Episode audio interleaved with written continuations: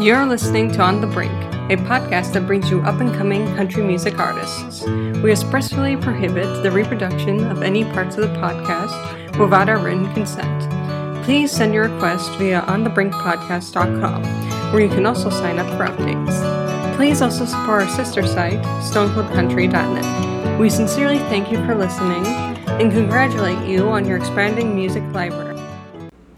Looking for a last minute gift or a special something for that special someone? Mosey on down to the Stone Cold Country gift shop. Pick up a new pair of boots, a pretty top, or a cool new gadget. And while you're at it, check out my favorites on the Shredded Threads collection. All my favorite holy and shredded jeans all in one place. Go on to stonecoldcountry.net forward slash shop and check out my hand-picked favorite jeans on the Shredded Threads collection under the More tab. Happy shopping!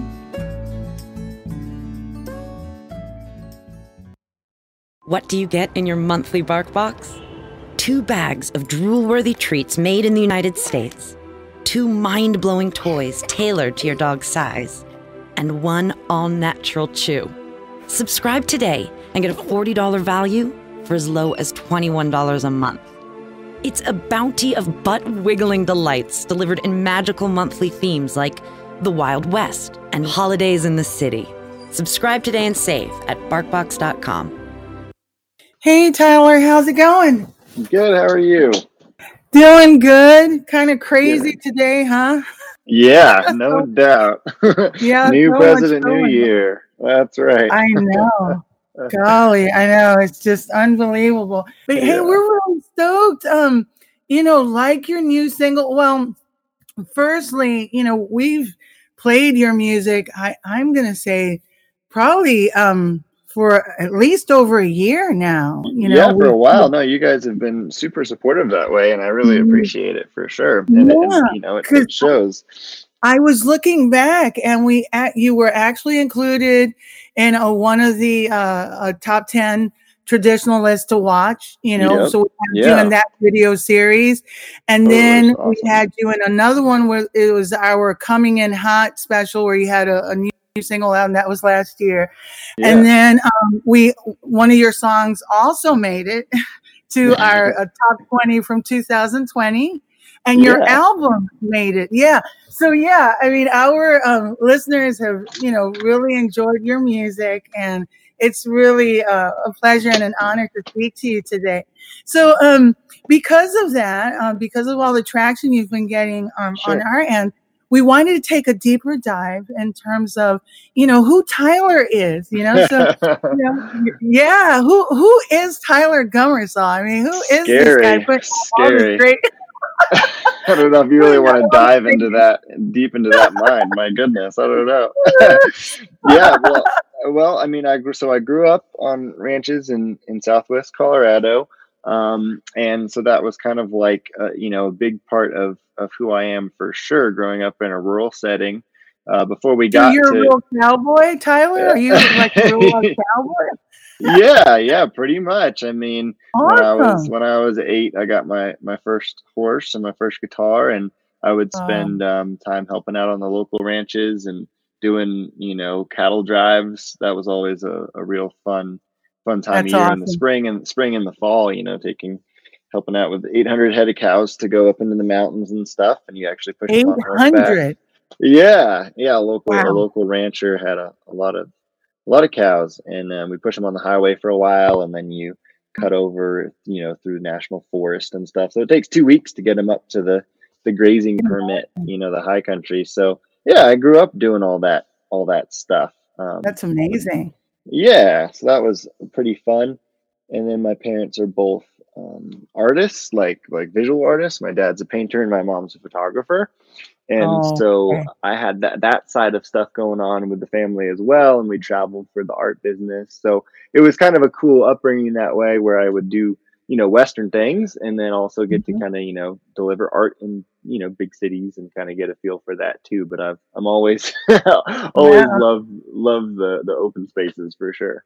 Sounds interesting. My gosh, Yeah. that's amazing. So Yeah. obviously you did inherit, you know, the uh, you know, creative talent and everything. I mean, you're, obviously, you're a songwriter, you're a musician, you're a singer.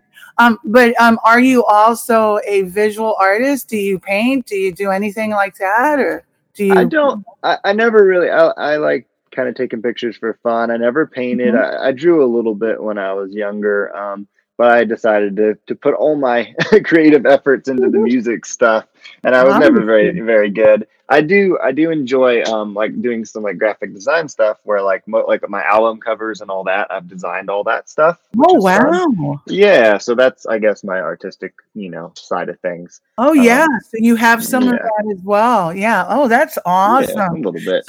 So you did mention, you know, uh, working locally and stuff, you know, on a ranch. Mhm. So you know, w- you know, and you said that you're from a very particular part of Colorado. But um, so tell us about your hometown. Like, you know, where is your hometown, and do you still live like close by? And you know, if if I wanted to visit, or you know, if anyone wanted to visit, like, where would you take them? Is there? I mean, what do you like most about your hometown? Yeah, those are those are great questions. Um, so uh, I grew up in in the, the county, so I guess it's hard to say like a. I didn't grow up in a city, but um, the closest town would be like Durango, Colorado. Oh yeah. Um, yeah, and so it's you know um, it's pretty diverse. There's a lot of rivers. There's like mountains, like high country. There's also like high desert. Um, Yeah, so the landscape, yeah, landscape varies a lot. Um, but yeah, that's where I grew up in that area: Durango, Bayfield, Ignacio, um, and yeah, we're we're actually here right now on the the Southern Indian Reservation. We live I live Oh, in a, an? RV, so we're at the we're at the RV park at the fairgrounds, and that's you know I don't know twenty close to your minutes from my. Oh, yeah yeah, and it's and that's twenty minutes from um, my my parents who live on on a place a little a little ways down the road. But um, I've you know traveled and kind of been around a lot of places. Most recently, we were in Texas for a lot, but Mhm. on- once uh, kind of COVID hit, we decided to come back and. This is this is where I'm comfortable. It's like if we're gonna hole up somewhere, we might as well hole up where we love it. So, Yeah. Oh, okay. So you left for a little while and then you came back. Okay, that's awesome. Yeah, I mean, it's a yeah. it, it's kind of funny. It's always been a base here in Colorado, but I've gone, gosh, back and forth to Nashville for Mm-hmm. years, and and then back and forth to Texas, and traveled a lot. So, um, yeah, I mean, it's. I think a lot of people, you know, don't know where I live, just because No, I'm gone. No I'm gone so much. Tyler, no one really has to know, just like the general area. Yeah, exactly. be careful. No, no, I just mean like, I, yeah, I just mean like, man, I, a lot of people thought I lived in Nashville for a long time. Tyler, mm, I thought Yeah. you were from, when we started playing, you know, like over a year ago. For some reason, I don't know why. I just thought you were from Texas, and then when I, you know, started like researching more of your music and everything, I found out that you were from Colorado. So Yeah. there you go. So maybe Well, did you live in say- Texas for a while? Yeah, so we've been in Texas for for we were up there oh last year like you know for eight months and pretty much Oh, living half the year down there and then half the year other places for a few years now. Um, but I always like to say that like if you look at a map in the 1850s of Texas, like Mhm. actually this the state or territory of Texas stretches up through here through like Yeah, Southwest Colorado all the way to Montana. So I figure Mhm. like you know that's my green card to Texas or something because I, they they love my Right. music there and I, I love I love playing down there. So yeah, not a, not a Yeah, to be absolutely. So, so what do you like most about your hometown? And you did say the diversity and the ecosystem. Yeah. You know, it's like very. Is that what you like most of it, or there's something else that you want to share?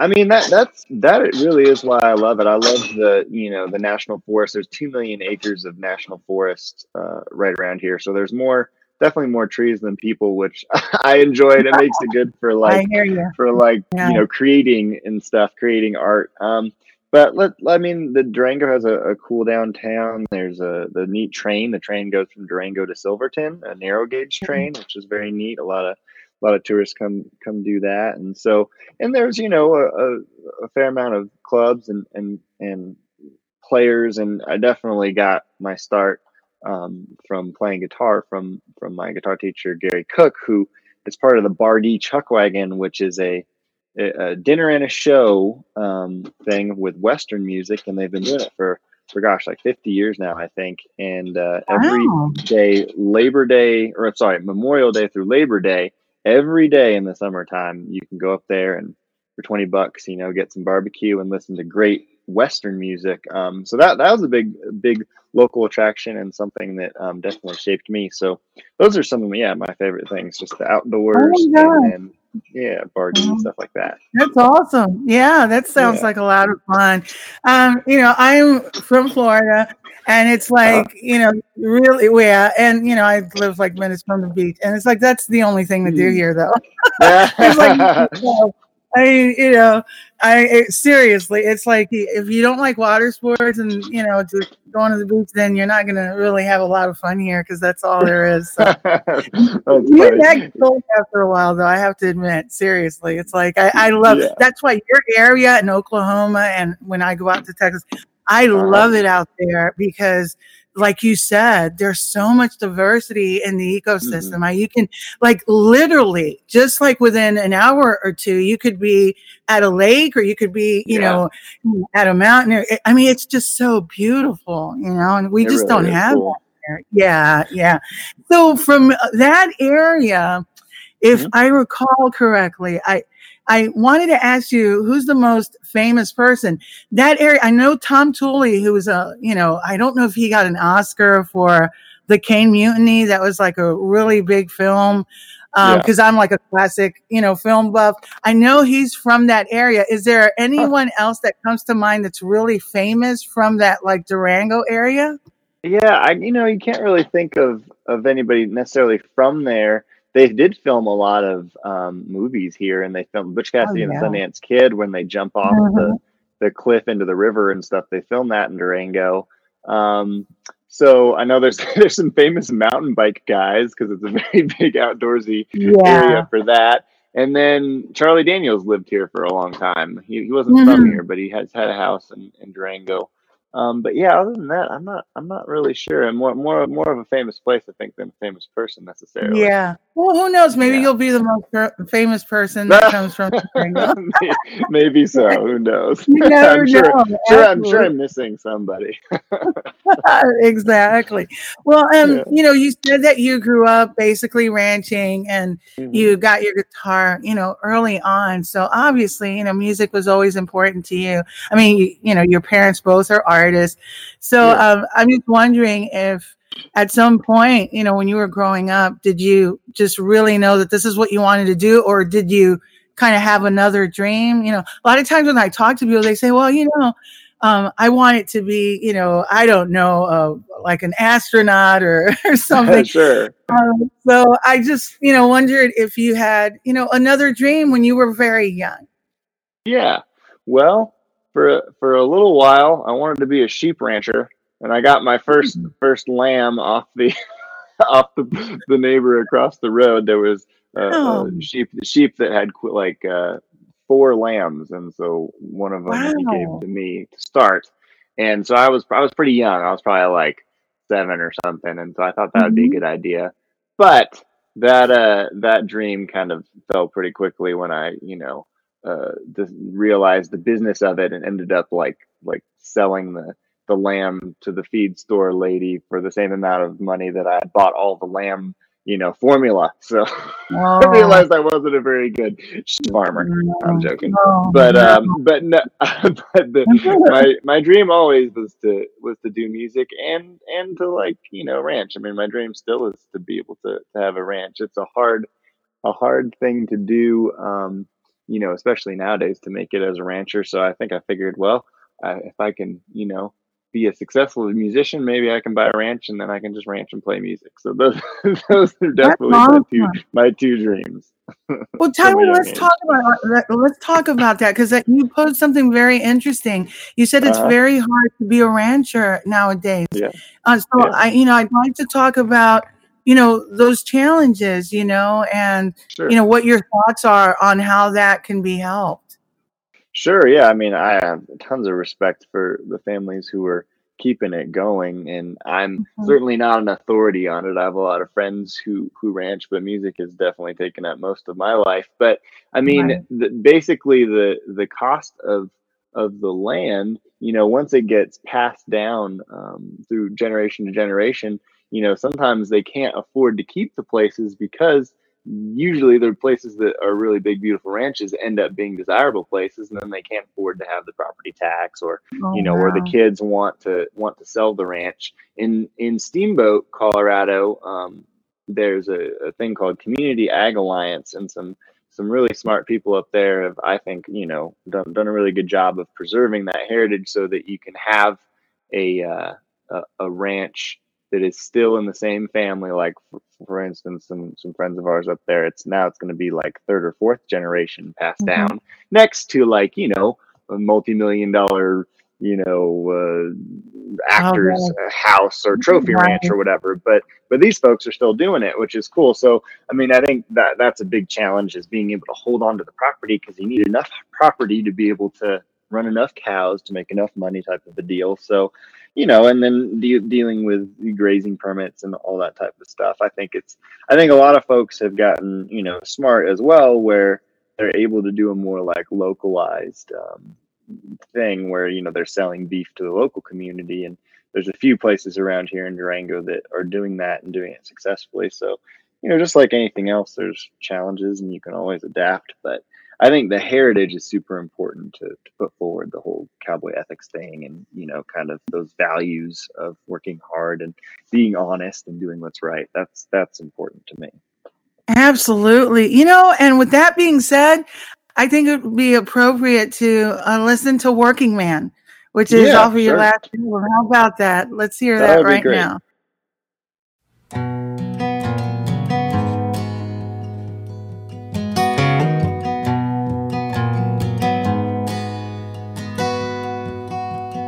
Lately I've been working eight days a week.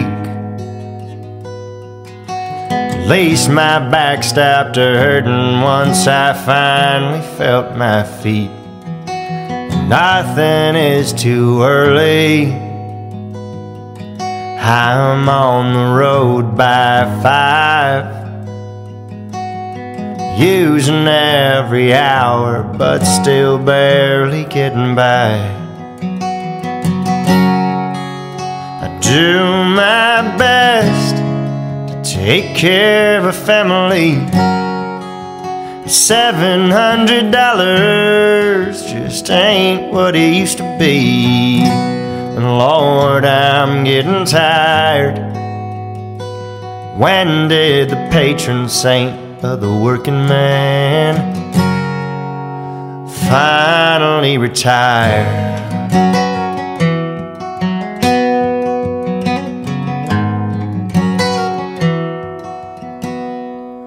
Well, the ground is looking dry. These cattle look too thin. Come hell or high water, we'll drive them all in. And the market's holding steady. That ag loan's coming due. We all know what can happen in just a month or two. I do my best take care of a family. Fifty cents and a dollar just ain't what it used to be. And Lord, I'm getting tired. When did the patron saint of the working man finally retire?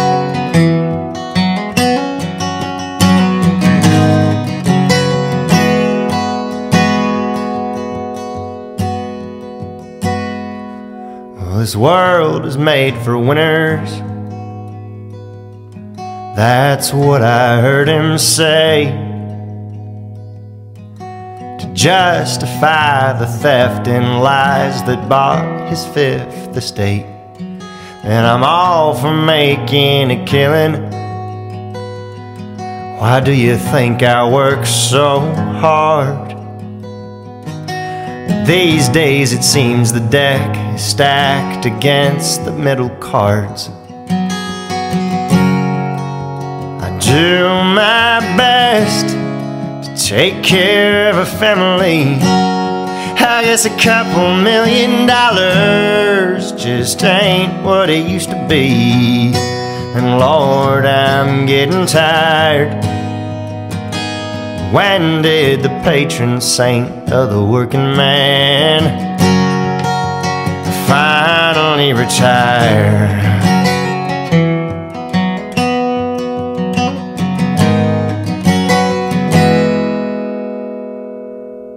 All right, great song, Tyler. And I definitely see why you wrote that song with everything that you shared already, you know, about Yeah, how you you, grew yeah. up. And, yeah, and how you have so much respect, you know, for just the ranching lifestyle and everything.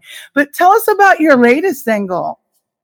Sure. Yeah. So move to Montana um, is the latest one, and uh, you know, kind of I guess talks a little bit about the dream of being able to be somewhere Right. like Montana and riding horses and having fun in the 1800s. But yeah, I, so I wrote it um, like last March. Uh, I was I was in Texas and playing four or five nights a week. I mean, I was really digging in, and then like March 15th, I think was the last time I played, and then everything closed down. Right. Um, yeah. And so I had some some time on my hands, and uh, and Lots of it was time. yeah, lots of time. But it was actually it was good to be able to like you know write again. I hadn't been writing for for a while because I had been playing out so much. Mhm. Um, and so this song just kind of was inspired by the idea of kind of like escaping away in a daydream. And it's like, where do you want to go? Well, I would I would want to go to you know Montana and go ride a horse or something. So right. you know, I think you can apply it to to a different metaphor if you like, but that was um that was the the, the general inspiration behind the song. And, yeah, I just thought the the song was perfect for the time, you know, for the Oh, time that we're living now. Because, I mean, really, who doesn't want to just yeah, now? You know, uh, no, absolutely. And those wide open spaces look really good, you know, right now. yeah. So, Yeah. um, who did you work with? Now, is this a song that you wrote, or was it a co-write, or you know, is there you know some Sure. backstory to the song? Yeah, so I so I wrote it um myself, just just out Mhm. on the in the RV on the highway by uh by Hye. Texas, and uh, and then it's it's been fun to collaborate with people. Once I got back to Colorado, I set up a little um, recording studio in my in my actually in my old bedroom in my parents' house. So I just have a little bit of Mhm. equipment, and I've done some producing before, so I had some equipment to to do that. And Wait a minute, wait a minute, Tyler. Tyler, wait a minute, wait a minute, back Yeah. up. Your Yeah, sure. parents still keep your room? my parents what? Sorry. Your parents still have your room? Like the well, I mean, it was it, grew up in? it was kind of like a storage room at this point. Oh, gotcha. so I kind of re I kind of retook it over. Oh, okay, gotcha. Okay, no it was worries. like an extra. It's like an extra room. Yeah, it has a bunch of paintings in it and stuff, and it has some of my my old stuff as well. But yeah, Okay. mainly it was just like an extra room in the house. Mm-hmm. Okay. Yeah, it wasn't it wasn't a total like uh like you know shrine like to to Ross like Ross on Friends or whatever. Well, where they keep his room forever. Yeah, exactly. I was thinking, wow. I'm not. They don't. They, they love me, but they don't love me that much.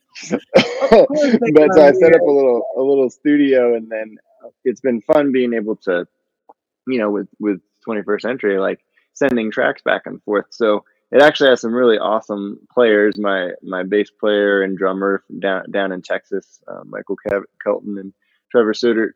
They're playing um, the rhythm section parts, and then I sent it off to Nashville to get a guy named Aubrey Haynie to play some fiddle. And Aubrey's he's recorded on like like all kinds of hit records, which is really cool. Um, and then also a lady named Jen Gunderman who played piano, and she's she's a professor of rock and roll at Vanderbilt, and then Oh, wow. Crow's keyboard player. So it's oh, wow. it's been yeah, so it's really cool to get to collaborate with folks from a distance. So yeah, Wow, that's awesome. Well, let's go ahead and hear your latest right now. So that's Move to Okay. Montana. All right.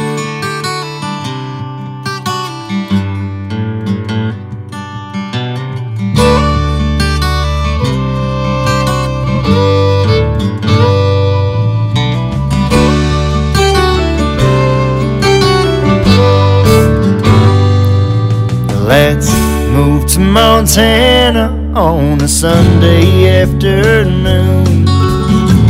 I can see a photograph of me and you. There's an old log cabin and some ponies ground tied. Acres of high country begging for a ride. We'd race across the meadow to that old pine tree. Laid down in clover with the honey bees. Yeah, if only in our dreams. Won't you move to Montana with me? Life's getting messy and complicated, in this highway noise is sure getting to me. Well, we're moving so fast, trying to catch the closest dollar, but we somehow always end up spending three. So let's move to Montana on a Sunday afternoon. I can see photograph of me and you. There's an old log cabin and some ponies ground tied. Acres of high country begging for a ride. Well, we'd race across the meadow to that old pine tree. Laid down in clover with the honey bees.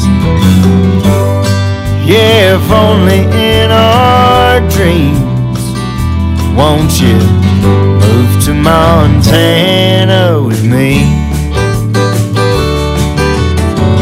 I can't remember when was the last time we were together. Nothing in between all these 21st century miracle distractions might not be what we really need. So let's move to Montana on a Sunday afternoon. I can see a photograph of me and you.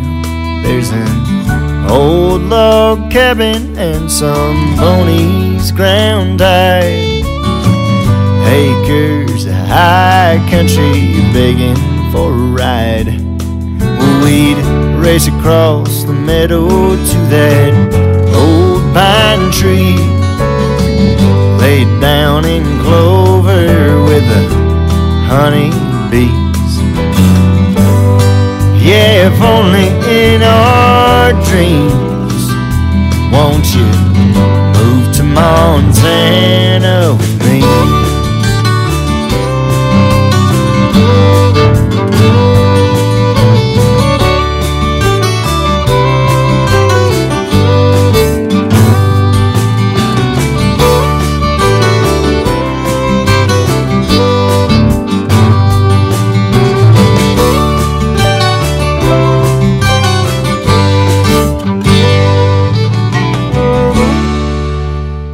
Talk to you about actually traditional country music. Obviously, Yeah.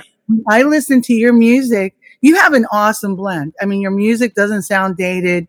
You definitely have a very strong Western underpinning in your music.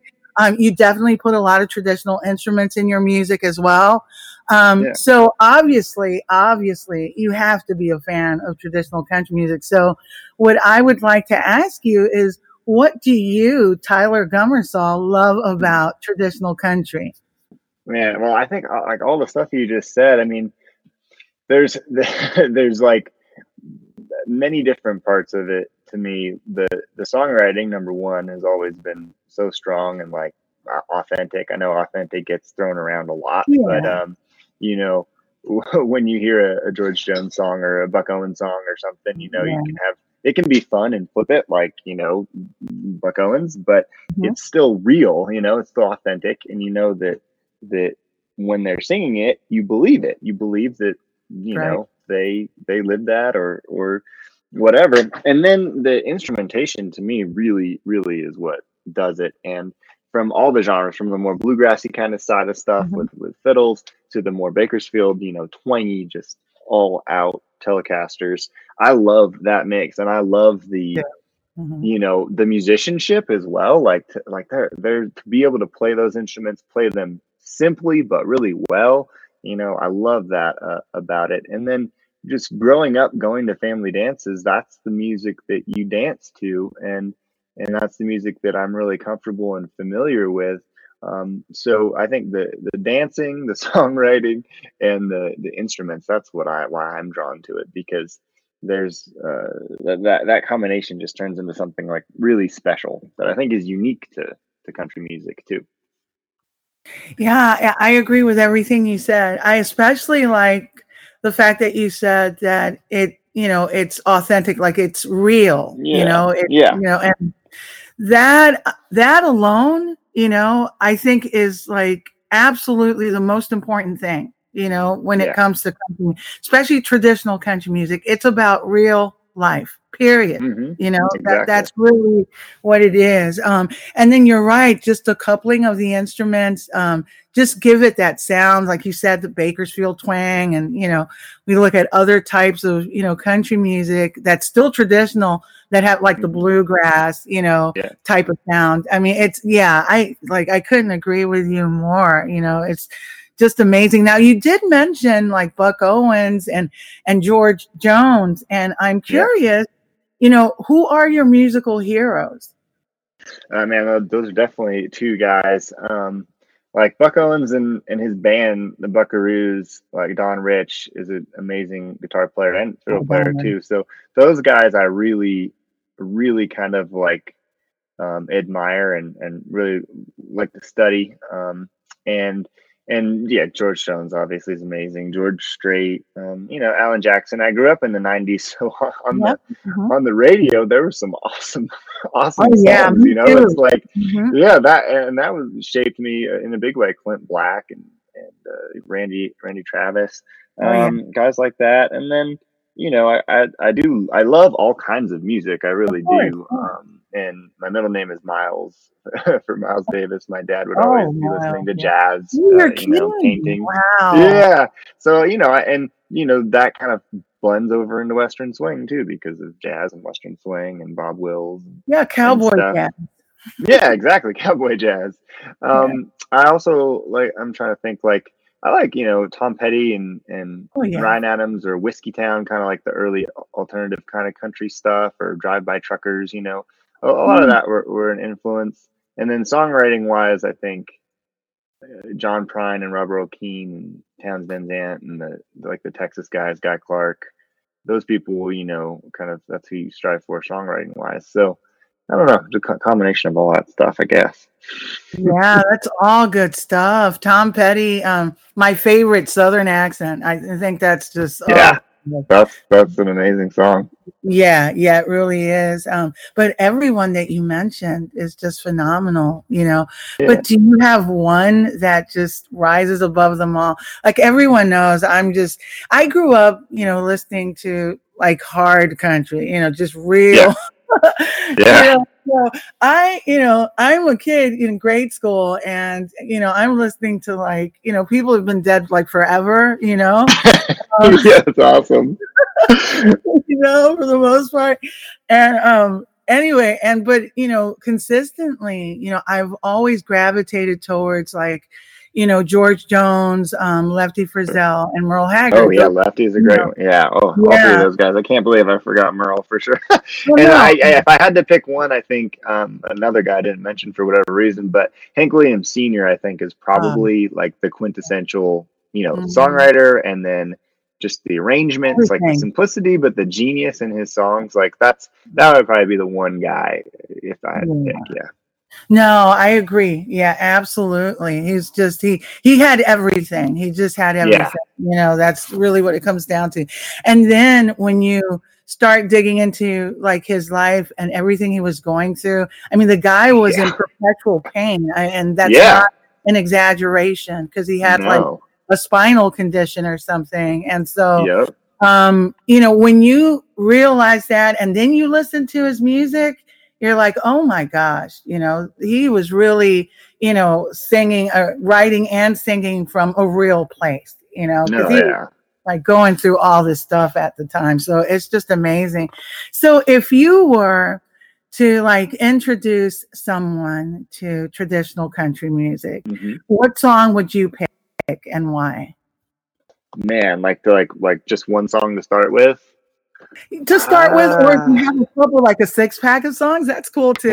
Man, it'd be so hard. I think so. I think I'd probably I'd, I'd like to start kind of like you know with him as the as the foundation, which would be something like like Hey Good Looking or Mhm. or Honky Tonkin or something from from Mhm. Hank. I mean, I think those are kind of quintessential um, traditional country songs because you can probably draw a line from almost anything after that back to one of those one of those songs like Cold Cold Heart or or Hey Good Looking. I think that's Yeah, what I'd play 'em for sure.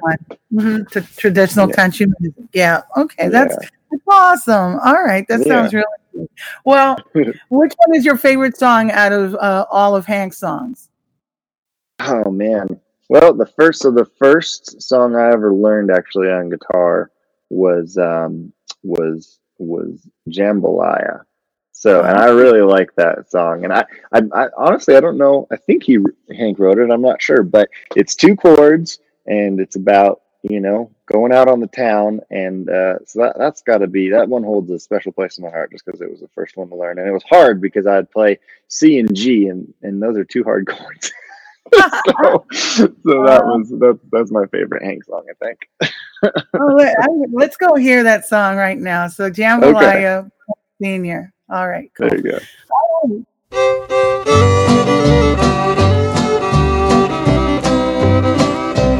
Goodbye, Joe. Me gotta go. Me oh my oh. Me gotta go. Pull the pirogue down the bayou.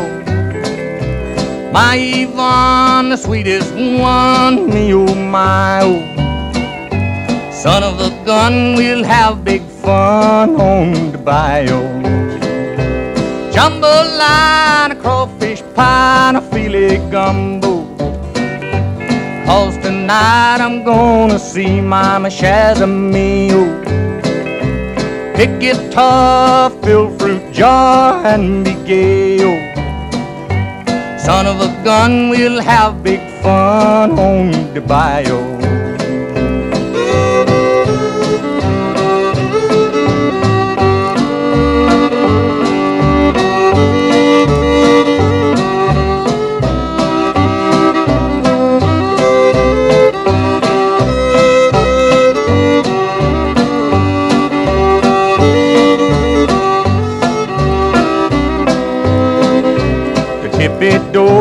Doors, knows the place is buzzing. Kinfolk come to see Yvonne by the dozen. Dress in style and go hog wild, me oh my oh. Son of a gun, we'll have big fun on the bayou. Jambalaya, crawfish pie, and a filet gumbo. Cause tonight I'm gonna see Mama Shazamio. Pick guitar, fill fruit jar, and be gay. Son of a gun, we'll have big fun on the bayou.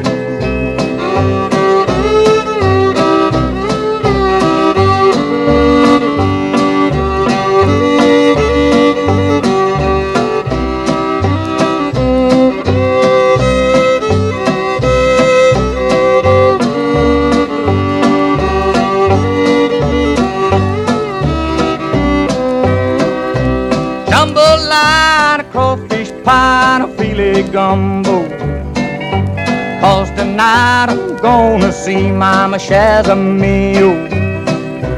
Pick guitar, fill fruit jar, and be gay. oh. Son of a gun, we'll have big fun on the bayou. song. that music is the great equalizer. You know, it, Yeah, it doesn't sure. matter, you know, um, because it's one activity that you can enjoy and you can have that in common and that can bring people together. And there was a, an awesome, there was an awesome story I heard about um, with uh, Willie Nelson when he left Mm. Nashville um, Yeah. before the album thing. So he left Nashville and he was playing in, in and around Austin.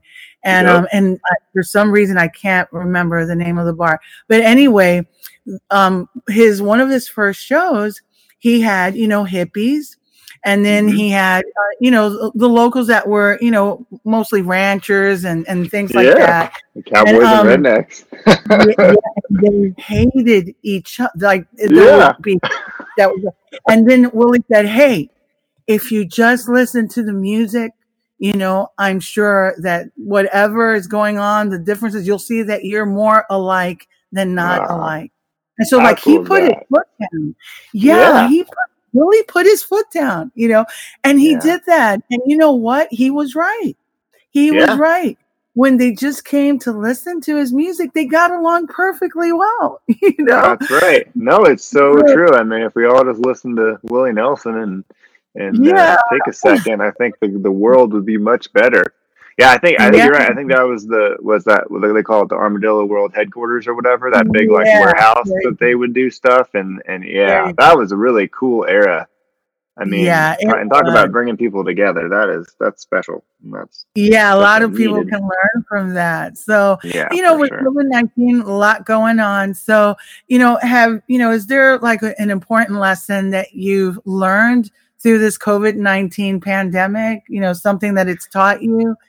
Yeah, yeah, for sure. I mean, I think on the more personal or, or selfish side, whatever you want to call it, like um, kind of being forced to, to take a second and stop like moving so fast Yeah. and really looking at what's important. That was that was good. I think that was a really good thing that came out of this and and kind of slowing down and like, you know, being like, you know what, it's it is okay to like take a little bit more time to to breathe and think about things and you know in in the career too it's like you start to feel behind or you start to feel like oh you know whatever like i'm not going as fast as i should be and all this stuff but at the end of the day what's important is you know being safe and having a healthy family around you and Right. and we- we've been fortunate that that uh you know we've been okay our, ourselves it's changed our Mhm. lives all a lot but my parents are both Mhm. older and and they've been fine you know but it's like i'm picking up groceries for them and and stuff and delivering them to them or whatever. And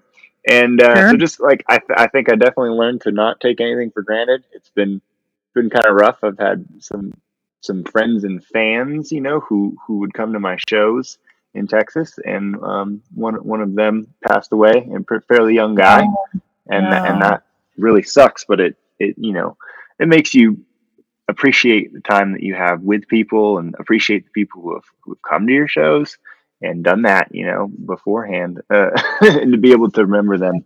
That's that's pretty cool. Um, so I, i'm i think it just has made me be a little bit more free, appreciative and and not take uh, things for granted. And then also just you know the a good lesson of um, not being super dependent on one um, on one thing from a business standpoint like unfortunately in the music industry most of us make our living playing out you know playing live. And so when when something happens and that pretty much completely goes away you got to kind of reassess like well maybe it is important to to be making uh, albums as well and and being able to figure out how to make a little bit of money off that or grow your streaming base or something like that you know? So those are definitely i guess the two things i've learned is to be grateful and then also to uh, be a little bit more diversified in in your in your life Right. Yeah. No. Gosh, what a bummer though that you had, you know, uh, a fan that actually passed away. That's yeah the- that, that really sucks and, it- and he wasn't super old either and yeah he left behind a, a, a wife and kids and and uh, that was a pretty rough deal that was pretty shocking to see and then i've also had friends who have you know gotten gotten it like a whole band of friends who've gotten it and they've been totally fine too so it's a it's just a weird weird weird thing and a weird weird situation but um yeah but it, it gives you a reality check for sure that you know don't, Yeah. don't take anything for granted because you might not be here tomorrow.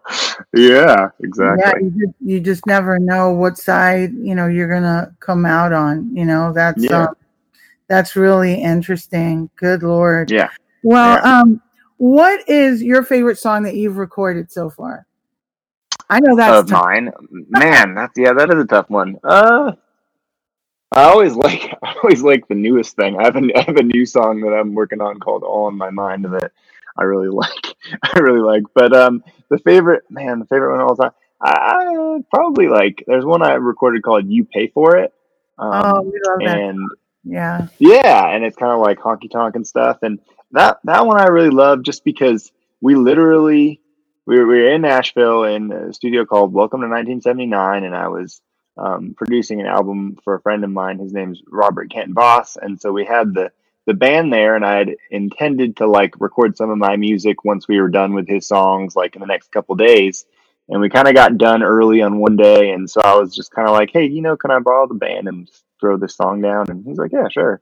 And so it was really great musicians. It was Dave Jacques who was playing bass. He's John Prine's longtime bass player, and then Oh, Brad Pemberton was playing drums. Who who's who's plays with Steve Earle right now. And oh, then awesome. uh, Jen Jen was there as well. Yeah, Jen Gunderman. She was she's playing piano. Mhm. And literally, it's like so much fun. You you sit down on the couch, you play the song for the band acoustically, and they all just kind of write down their chart, like run through once, and maybe they have a question, and then we all went to our respective you know booths and instruments, and and we just played it. And I mean, it probably took uh, you know half an hour really, start to finish, to just kind of record this whole thing. And we recorded to analog, to two inch tape and that was just really fun because it's just music being made in that kind of spontaneous you like that. yeah spontaneous thing so and to get to hear a song come to life with such amazing musicians is always really fun to me but that i like that yeah, that, that was a cool one We we love that song. That is one of my favorite songs too. You Thank know, you. Um, absolutely. So we're gonna hear it right now. You pay for it.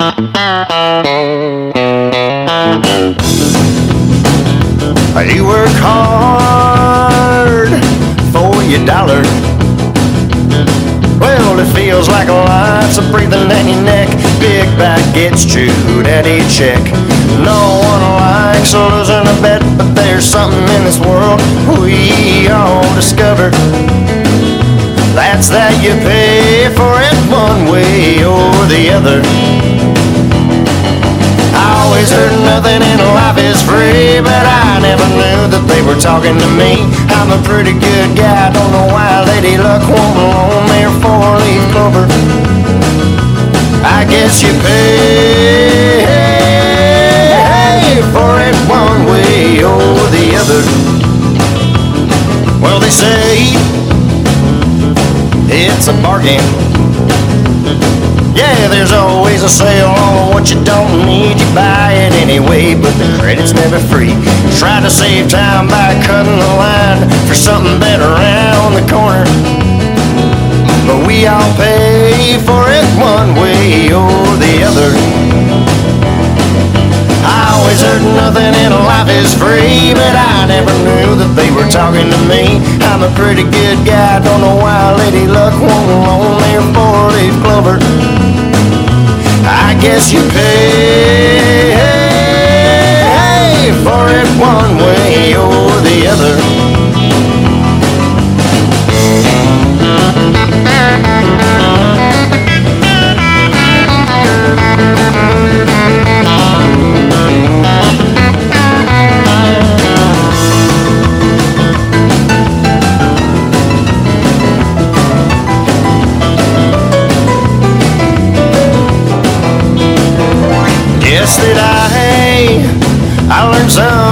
Lesson.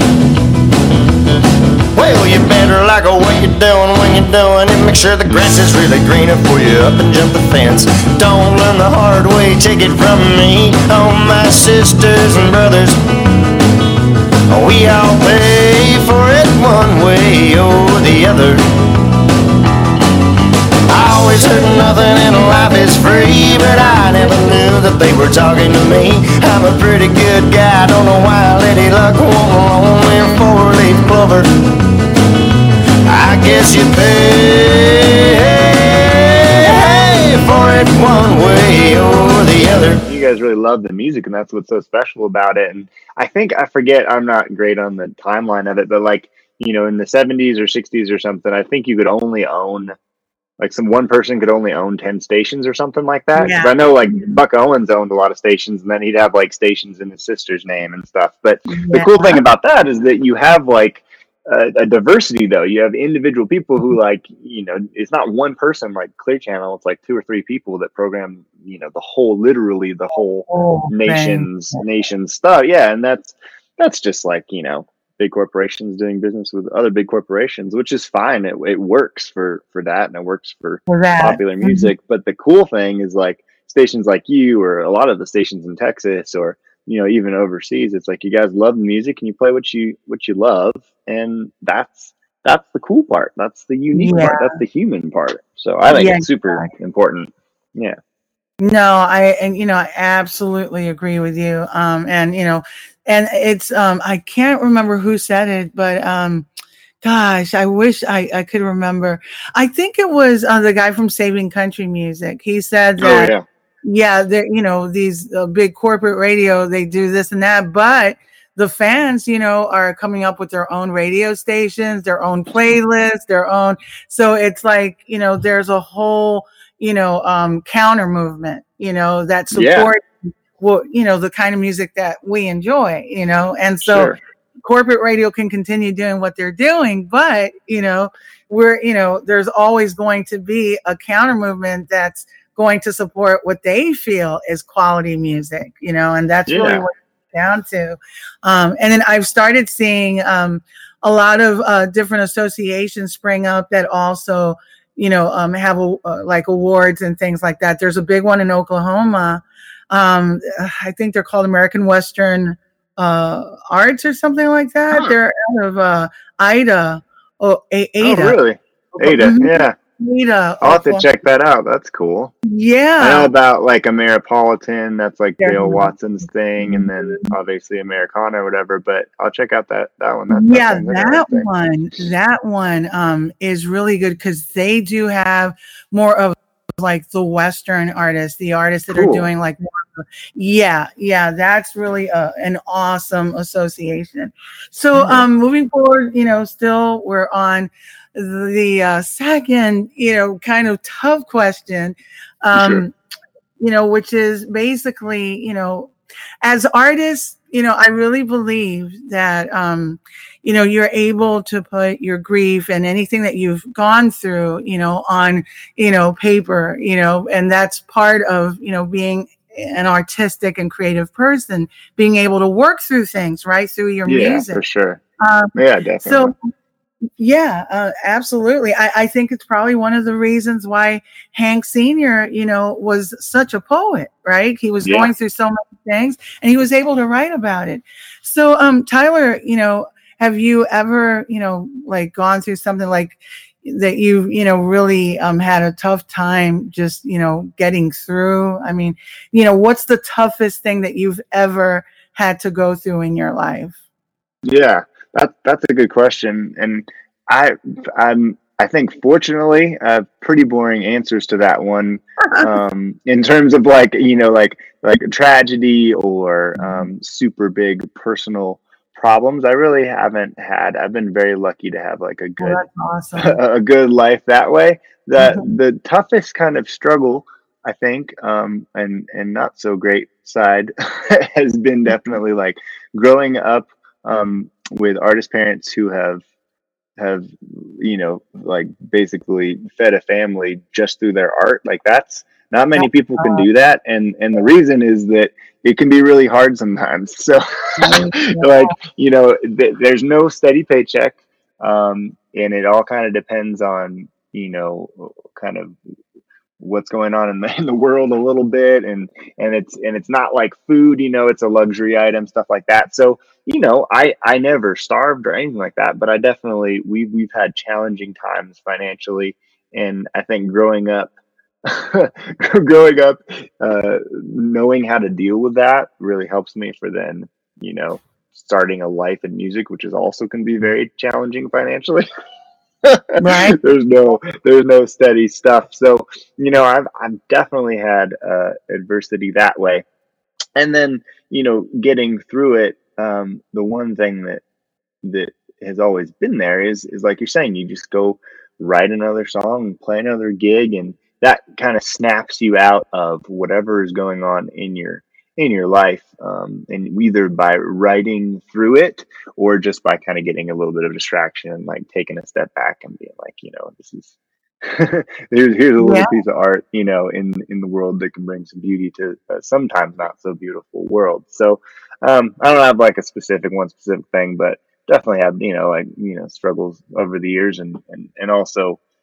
just just trying to reach goals um you know in in a in the industry or a a path that can be can be pretty tough like sticking with that persistence is you know there's definitely times when it's like well you know uh, I'm I'm 30 I've been doing this for like literally 15 or 20 years you know and I'm still still struggling at it sometimes. That can be that can be a bummer. But when you write a great song eh, or you get to play a gig with some people who are awesome musicians and you're just up there having fun like that definitely makes it all worth it and that's that, let- allows you to put up with with whatever life is throwing at you that's for sure Yeah, no, that those are very important lessons to learn early on, you know. So yeah it, you know, it, it does make you more resilient, I think, Yeah, you know, for sure. kind of a little tougher, you know, um, Mhm. because you just know that, you know, hey, you know, you might not get, you know, the XYZ thing that you wanted, you know, for Christmas or something, you know,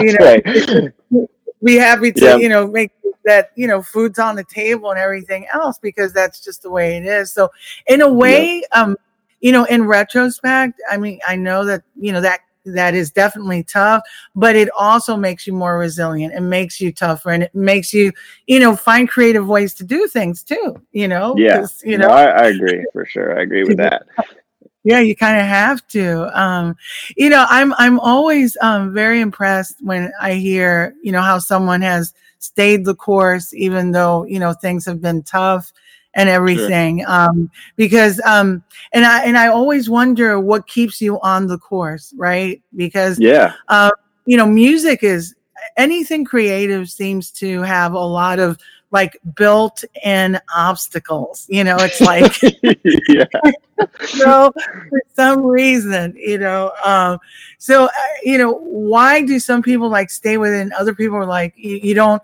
you know, they check out, you know, like Yeah. they walk away from it without, you know, I don't, well, I guess, you know, I'm a huge, you know, fan of like the Turnpike Troubadours and stuff. And, yeah you know, how then Felker just kind of walked away from music. I mean, maybe not forever, but he's been out of it for a couple years now. Yeah and so you, yeah. you know you wonder what keeps people um on course. So i you know i guess you know that's something i'd like to ask you. If you feel comfortable answering it Yeah, you sure. know what keeps you on course? Like what you know you've already shared that um you know it can be tough you know it can be yeah. tough you know, trying to do music and um, being creative and getting out there and you know trying to do you know what you do. And so why do you you know stay with it like you could go back to school and like learn some you know other type yeah i don't know um totally. There's yeah. definitely easier easier ways to make a living for sure. Mhm. Yeah, so that, that's a. I think that's a great question.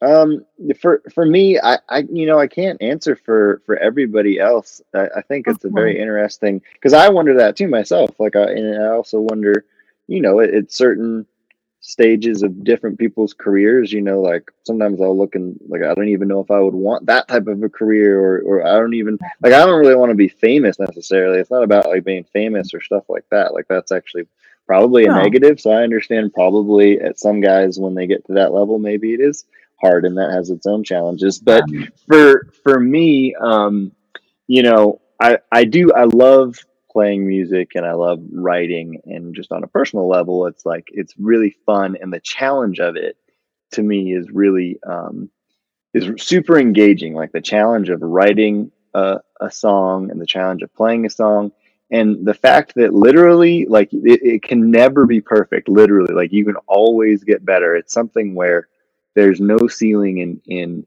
um, you know, writing the perfect song or recording the perfect song or playing the perfect show, that fact I think keeps me engaged on like a kind of personal level in terms of just always striving to kind of get better and having that challenge because I love I love the challenge of that.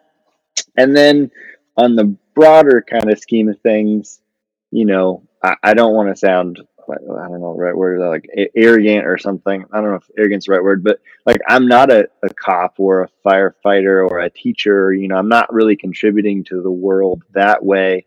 So I feel like the way I can help the world is by trying to write songs that maybe either make people happy or help them out through a tough time or or you know maybe bring light to some sort of you know issue that I think needs light brung to. So those two things, like the challenge of it, and then also trying to make the world a better place. Like I have that song "Better Than You Found It," and I, I really believe in that. Trying trying to leave it a little bit better than you found it is important to me. And you know, every once in a while, you'll get those validations where somebody will say, you know, this song really means a lot to me, or it reminds me of my dad, or or this or that, or I had a, a, a, lady put a note in the tip jar when we were playing a show, and, and she said, you know, this is the first time that my husband and I have danced since he got a, a heart, a heart, a new heart. And like, you know, you don't know how happy it is for us to be dancing together to this music and stuff like that. I think, you know, Oh my gosh. keeps, keeps you Oh. going. Oh yeah. That oh my gosh. I was like so touched by that. you Yeah, know? no, it's it, that was pretty special. I I still have that note. I keep it in my writing book, and you know that that type of stuff is is. Wow. I feel like that's if I'm able to do stuff like that, I should keep doing it. No, absolutely. And you know, that's funny. You mentioned a song that is actually one of my favorite Tyler Gummersall songs. It was Oh. off of your Long Ride Home. Uh, Yep, that's yeah, right. and I love that song better than you felt. Let's hear it right now.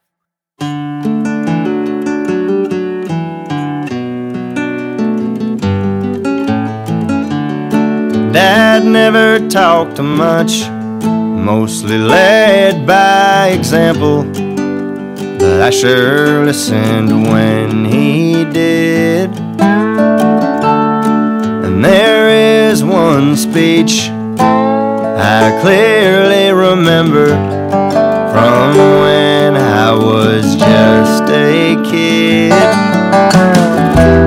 We were driving in that old green I'm sure glad I got to hear these words. He said, Son, always close the gate if they're stuck in the field. Don't take your loved ones for granted. Tell them how you feel.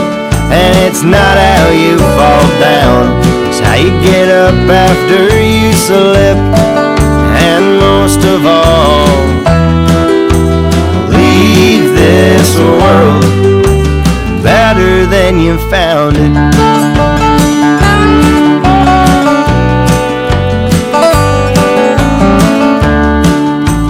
I've known success, I've known failure, I've known a broken heart or two. Sometimes it isn't clear to see what's best or even know what to do.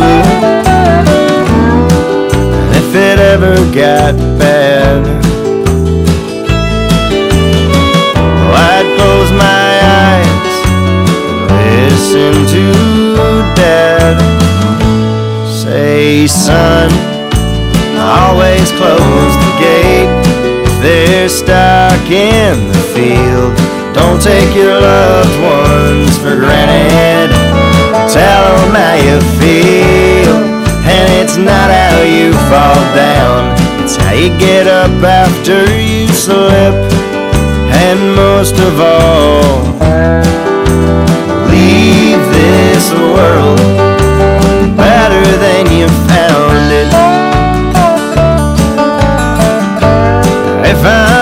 lucky someday, I'll have a boy of my own.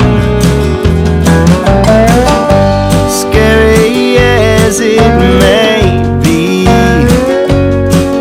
at least I'll have some words to pass on. And I can say, son, always close the gate they're stalking the field. Don't take your loved ones for granted. Tell them how you feel, and it's not how you fall down, it's how you get up after you slip. And most of all, leave this world. Leave this world you found it.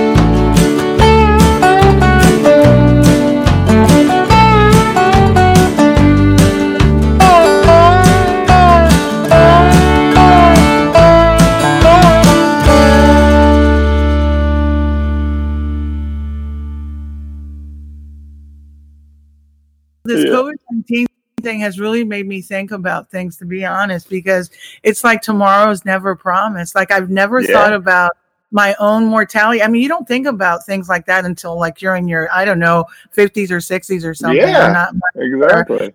but um but really i've started thinking about you know one's mortality because of this covid-19 thing i've seen so many Yeah. people uh, like you i you know and and knock on wood like you i've not had anyone in my you know family or in my you know close circle uh, be Sure. impacted you know so knock on wood but you keep hearing the stories and things like that you know? And Yeah, so no it makes you yeah it makes you wonder like you know how long do we really have on this earth you know? And what are we doing with the time that we have you know? Yeah. so it's like i've gotten to the point where you know i like i want to put out like at least one album of like you know 14 of my songs and then that's it and i'll worry about it anymore just because i don't know you know how things are going to you know un- unpack you know uh, in the future. I don't know because we don't know how this is all going to play out. We just don't know. It, it's a new world you know really or a new Yeah. normal to a certain extent you know um and then they're even talking about that there might be another strain that's even more power i mean you know i try not to hear anything Yeah. because No, you know no, no.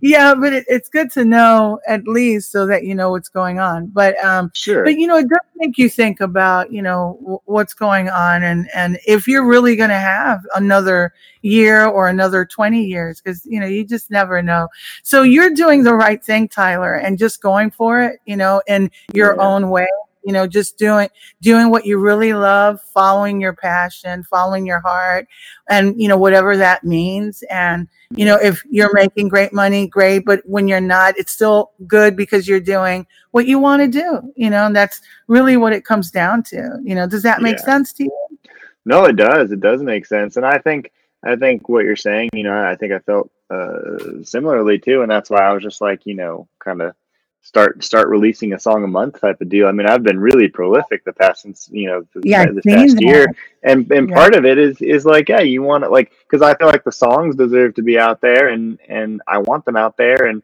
that is a cool legacy to leave behind. I mean, you know, John John Prine. I love John Prine, and his music is amazing. And it was so sad to lose him this year, Oh, just like God. so many other country greats.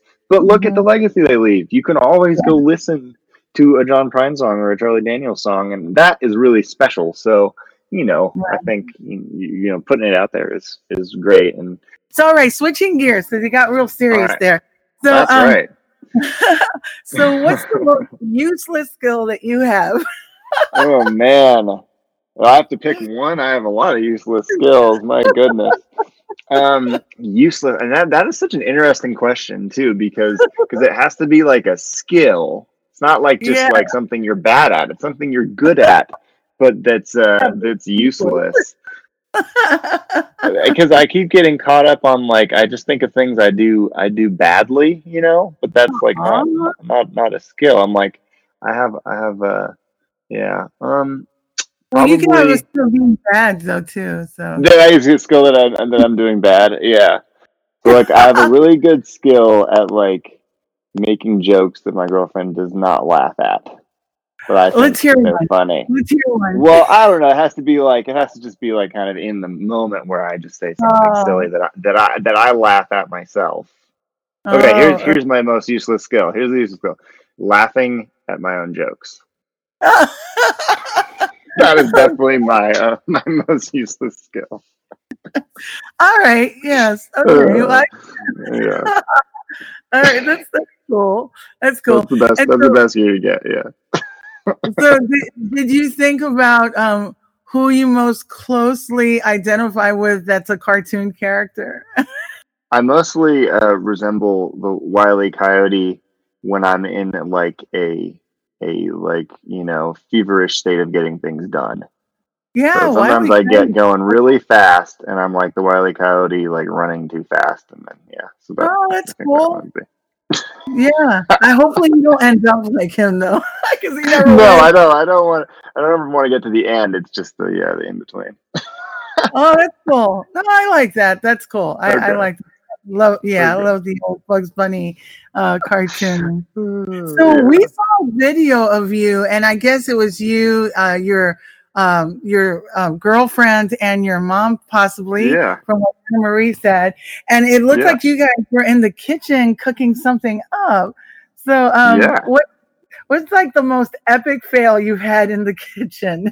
Oh man. Well, other than like spilling things all the time and having yeah Emily get mad at me for spilling things, I I recently actually I decided to uh, to make some waffles, but I decided to like you know deviate from the recipe and just kind of wing it. And when it comes to baking, winging it is probably not such a good idea.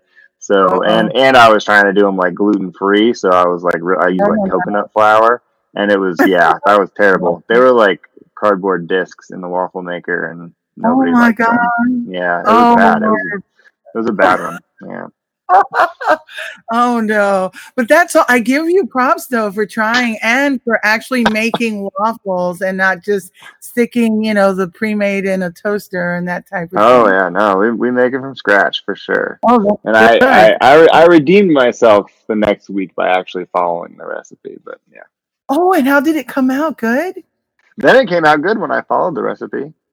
Oh good awesome hey i've seen tyler i i ask you that but i've seen where someone can follow the directions even to a t and it will Uh-huh. still taste like cardboard for some reason Oh yeah, yeah. well, That's just, then, then then you can blame it on the recipe, but I couldn't blame this Yeah. on the recipe. This was definitely my failure. Awesome. That's good for you. So, do you do a lot of cooking? I mean, obviously not, but do you try to? Yeah, no, I mean, I I, lo- I love to cook. I always grew up cooking with my mom and my grandma and stuff, and yeah, I enjoy it. And being in a being like in an RV when when we're traveling too is kind of fun because then you're actually able to have a, a kitchen, and you know, it's fun to eat food on the road, but it's also nice to be able to you know cook something yourself. Totally. This next question is like the most hated question ever. I'm going to tell you right now. Everyone hates this Yeah. question. That's probably one of the reasons why I keep asking it because because everyone hates it. that tells me it's, it's a pretty darn good question. No, so so this question is: If you were on a deserted island, what Mhm. five albums would you have to have, and why? Now, I had one Yeah. of her. Hey, I, Hayden had it um, from Texas. He answered with singles, and that was the first deviation I had from Oh, the actual uh, question. So you can do either. So he he set the cle- that's pretty clever. Yeah, yeah. But only five. He, would he give you like forty singles then? If it was five albums, Yeah. or he just told you, really? no, Oh, that's hilarious. what he said was that he can, you know, he's the type of person that would, you know, put a song that he really likes on repeat, and he doesn't, you Yeah. know, listening to it for like forever. so I was like, okay, Just wear it out. That's cool. Yeah, I, I, I like that. I got that. yeah. All right, let's see. Okay, this is a good question. Yeah, it's super hard. I mean, it's super hard to answer, but I'm not gonna I'm not gonna dwell on it. So, mm, I Okay. I, I definitely couldn't live without the live from Carnegie Hall, Buck Owens and his Buckaroos record. Um, that album is is awesome because Mhm. and and it's and it, it's different, you know, because it's a live album. But man, they just are having so much fun playing that music. Um, I think another album, also probably a live album, is the Robert Earl Keen um, live dinner number two, which they recorded at Floore's um, General Store, which in in Texas, and and that was a big formative album for me, and I still love that record. So those two hmm. are like killer live albums, and then man, so let's do so then. I yeah, probably three would have to be John Prine's self-titled album uh, with like all those great great songs on it because you can just right.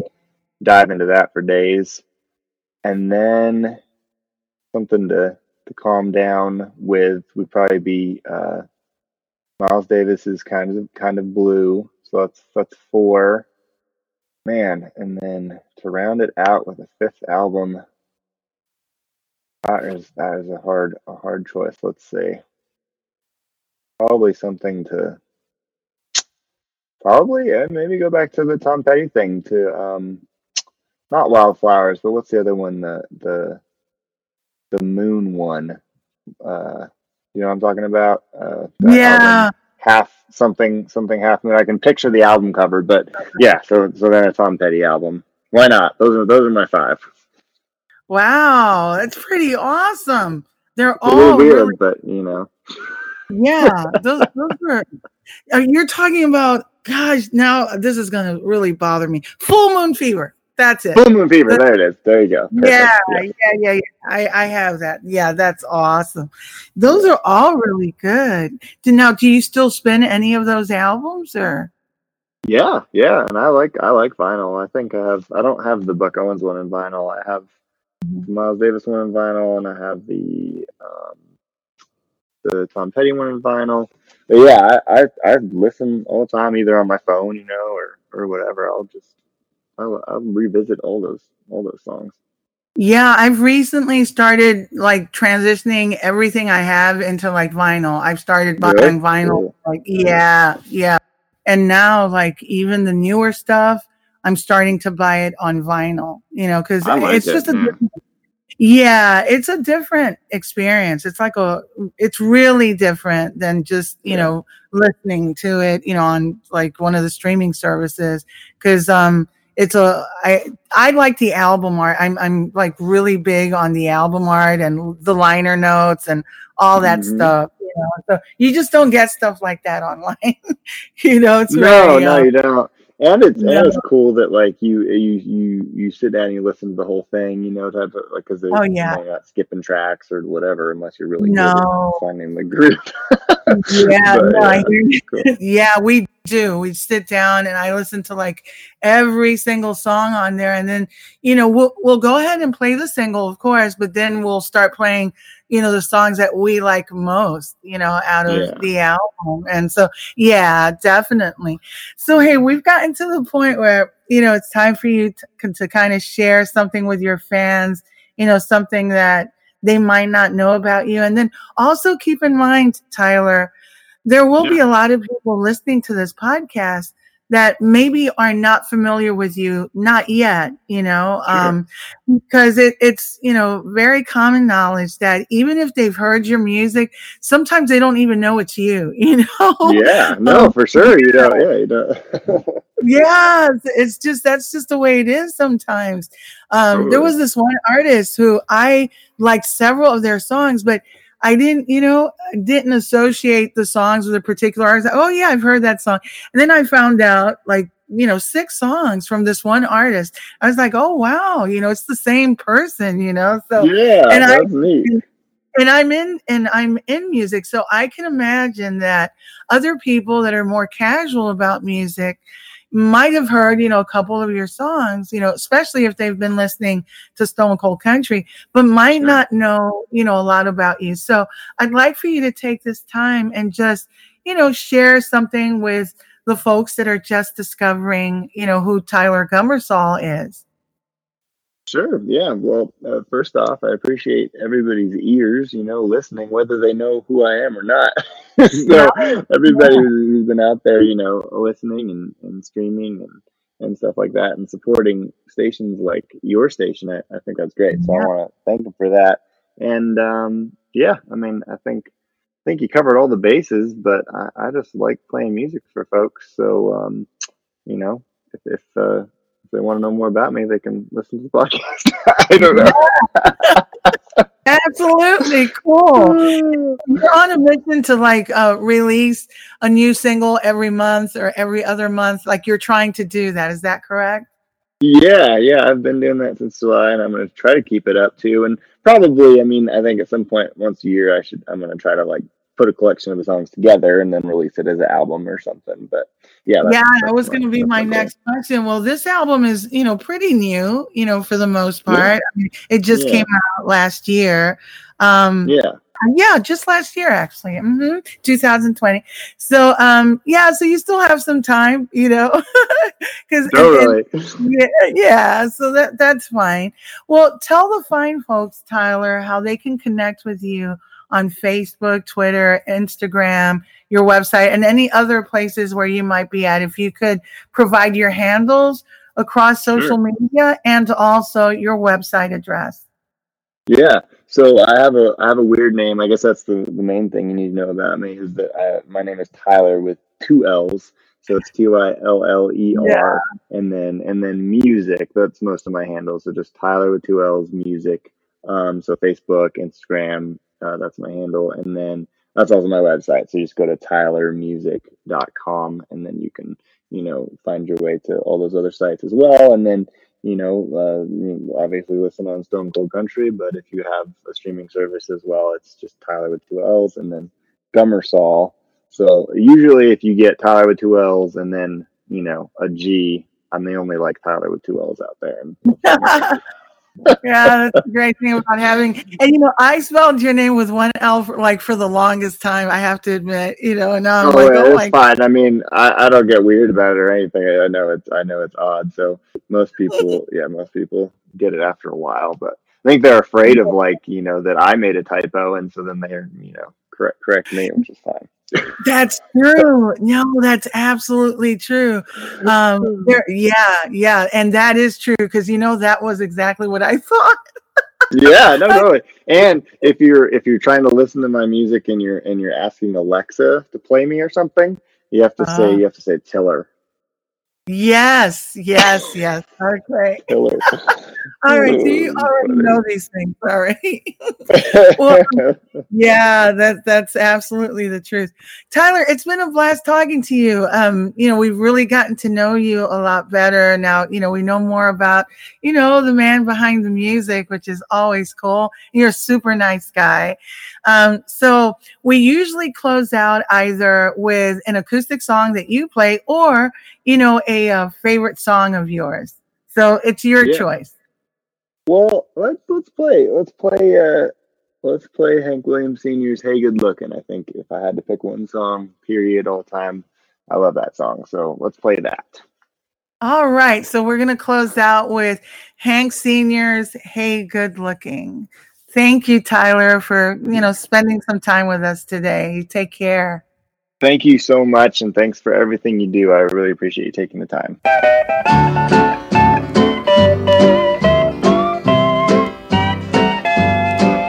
Say, hey, good looking.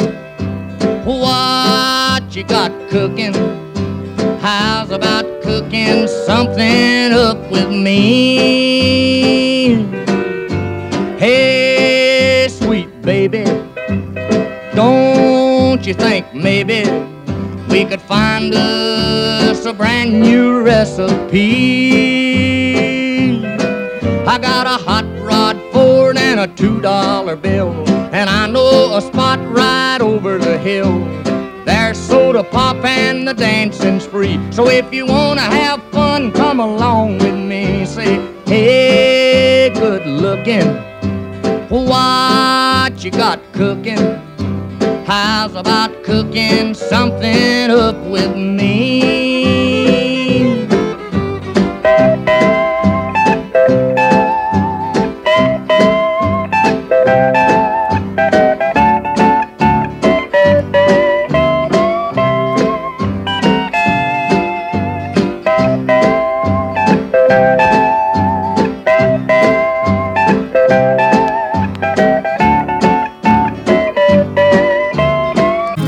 The Brink 2021.